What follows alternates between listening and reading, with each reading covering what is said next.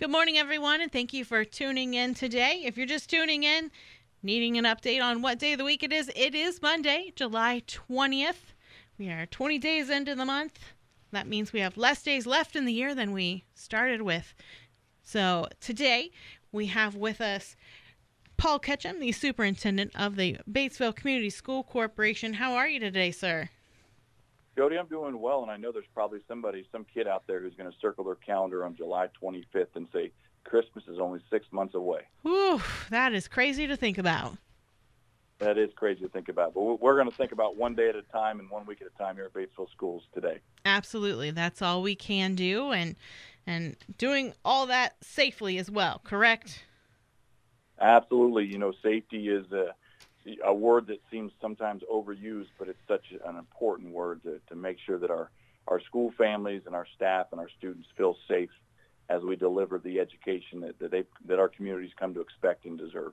Yes, absolutely. I couldn't agree more. Well, I will say your school corporation has been a hot topic. Uh, I've seen through social media and otherwise for the last week or so. And with that, I think is come down to the mask mandates. So let's talk about um, the face covering requirements for the school year this next year.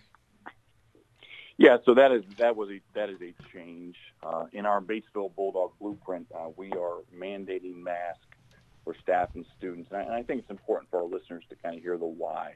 Hmm. Unfortunately, the, the, our Batesville blueprint is a 16-page document with a lot of information about safely bringing students back to school with staff members. But the mask topic is, is almost becoming a R versus a D topic, a political topic. And, and I have to approach it as, as an S. And, and when I say as an S, I have to worry about staff and student safety. Now, probably the, the biggest trigger, uh, besides the layer, additional layer of safety, along with staying home if you're sick and washing your hands, is what a mask does. It protects kids and staff, but it also protects 180 days of instruction for our, our kids. And I say that because as we work through COVID-19, which it's, it's in our community, our schools are microcosms of our community. There will be cases in our schools. We have to reduce the number of students who are exposed as well as quarantined or staff members who are exposed or quarantined because that could be a very vicious cycle of 14-day quarantines from exposure, which would really, really, really disrupt the educational process but more importantly, expose people to, to this virus. Hmm. So the mask mandate from the school's perspective should not be a divisive topic. And I know it's become a divisive topic in our community, whether it's a petition or a Facebook post. Uh, it, it just can't because I know this, the last four months that together we've overcome so many challenges as school families and as a school corporation. So I'm asking that we continue to work together and, get through this pandemic. We, the, the data from our e-learning survey and our reentry plan is that over 87% of parents want their kids back in school, and we want them back in school with our teachers. So we're just going to have to have some measures in place to protect our staff, students, and those instructional days. And, and that's what the mask mandate is. There's no underlying agenda.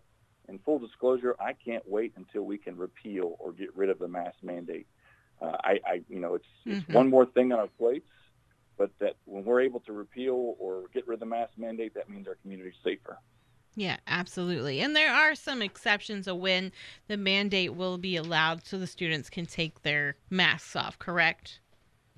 Yeah, I think that's been the biggest issue for mostly our elementary parents, and, and, and I get it. Those are those are their babies. Those yes. are six and seven and eight year old children, and the thought of them wearing a mask through recess and seven hours a day, it can be overwhelming. And what we have, uh, Jody, is we have 14 days to work with medical officials to find out exactly what that's going to look like because it looks much different in kindergarten than it does for a senior. Sure. So a mask, again, that's sometimes the issue with blanket policies and blanket statements, but we have to have a mask mandate, and then we can work together to find a balance to see what's going to work best and be most uh, impactful for students. Will face shields be allowed, and if um, or only masks? No, I'm glad you brought that up. Face shields, Dr. Welsh and most medical professionals have uh, stated that masks and or face shields are appropriate to protect students and staff from the spread and protect themselves. again, along with good hand washing. So, it, you know, again, we, we've had some conversation with individual parents. Face shields are acceptable, and they may be more appropriate for some of our students. And since we talked last, I've thought this through, and and I would say, you know, you you made a good point that masks are different for older students compared to the younger students. And for older students, my thought would be with them exchanging into different classrooms for each for each subject, each each class period. I assume masks would help with keeping the hygiene of spreading germs from multiple people each class hour. Correct? Yeah, the, the medical professionals tell us that wearing masks uh, keeps your your your basically your stuff with you and, and prevents it from spreading, along with good hand washing. So again, it's it's there's a personal responsibility to protect each other, but what it also does, it reduces your the potential that you can can catch the disease because you have the mask on, because you're reminded not to touch your face, because you're washing your hands. Again, it's a layer. There's no foolproof uh, method to say 100% guaranteed. But again, if we can add layers of safety, uh, it's the appropriate thing to do.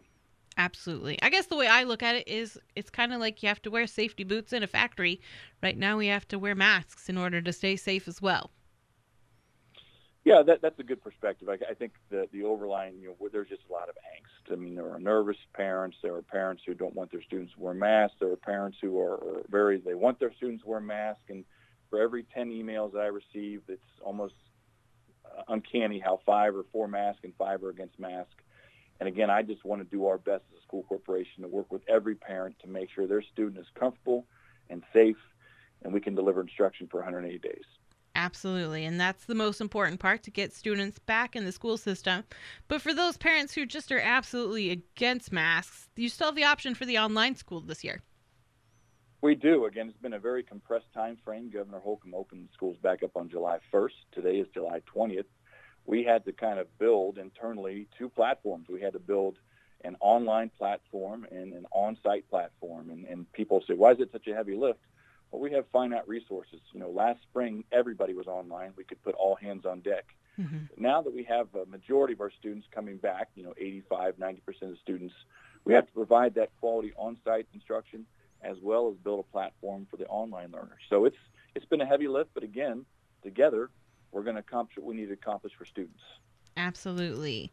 Have was your school district affected by last week's exposures in different areas, including graduations and proms and and so forth? Yeah, as most of our listeners are aware, there was a, a prom at uh, Romweber, and uh, obviously there was a, a lot of Batesville students at that prom. And again, I don't want that to be a divisive topic. You know, kids have missed out a lot, and whether that was a good idea, good idea or not, is is, is up to the parents' discretion. But again, it's just it's a snapshot of our community. Is the the virus is in our community. We have to take some additional steps in schools, and mask being one, to protect people from being quarantined. I think the Ripley County Health Department asked that anyone who attended that prom be quarantined for 14 days because they didn't have a mask on and weren't able to socially distance. For us as a school corporation, it was a safe walk through with the with the Ripley County Health Department as far as contact tracing, mm-hmm. notifying parents, because it's again no surprises. There will be positive cases in our community, sure. in our schools. We're going to have to work through those cases. So again, for us, it was a safe platform to kind of kind of, for lack of a better term, test drive our processes. And I was happy with with how we kind of went through that, and, and that was a good learning experience for us. Absolutely. I couldn't agree more. I guess it's good to test out all the avenues of, of things you'll have to go through for the next school year. If um, I, I hate that people got sick and that's how it had to happen, but um, I guess at least it's just one more thing to know this is how this needs to operate for the next coming year. So, is there anything left that you would like to cover for parents, teachers to know? Um, I know there's a school board meeting this evening there is a school board meeting every every third Monday, and, and uh, we meet and we'll meet at the Batesville Auditorium this evening. Uh, if people would like to come out, we invite people. We want to provide them plenty of uh, opportunity to socially distance. You know, if they'd like to wear a mask, because you know we, we we'll all be wearing masks as Batesville employees. Uh, we'll remove our mask when we're socially distanced and, and able to speak during the meeting. But again, this is this this mask represents so much for a lot of people I just think it's important for our listeners to understand it represents another layer of safety, and we'll work together to find kind of a common sense approach to what those masks actually look like in our school corporation. Absolutely. Well, I think the most important thing is again, we're getting the students back in the school so they can at least socialize and be back to learning with their teachers and, and in person instruction. And so the best way to deliver that is the safest way to deliver that. Yeah, absolutely. We want to. We want to. Again, we don't want. We, we're able to go on e-learning online, but there's a lot of students who may have food insecurities, or they may be in abusive homes, or they just don't have the social emotional support that they need, and and we need to get those students back in our schools. And, and, and unfortunately or fortunately, whatever your perspective, I think wearing masks just adds another layer of protection so that we can protect those 180 days of instruction, protect our 2,100 students, and protect our 300 staff members. Absolutely. That is a great place to end it for us. Thank you so much for your updates today and uh, for this controversial topic, for just laying out how, you know, it's, it's just for the safety of others, no matter your beliefs. Yeah, absolutely. And again, we're, all Batesville Bulldogs, and, and, we want to protect and support each other. And again, we'll get through this uh, together. Absolutely confident that no matter what challenges we face, we will overcome those challenges and do what we need to do as a school corporation.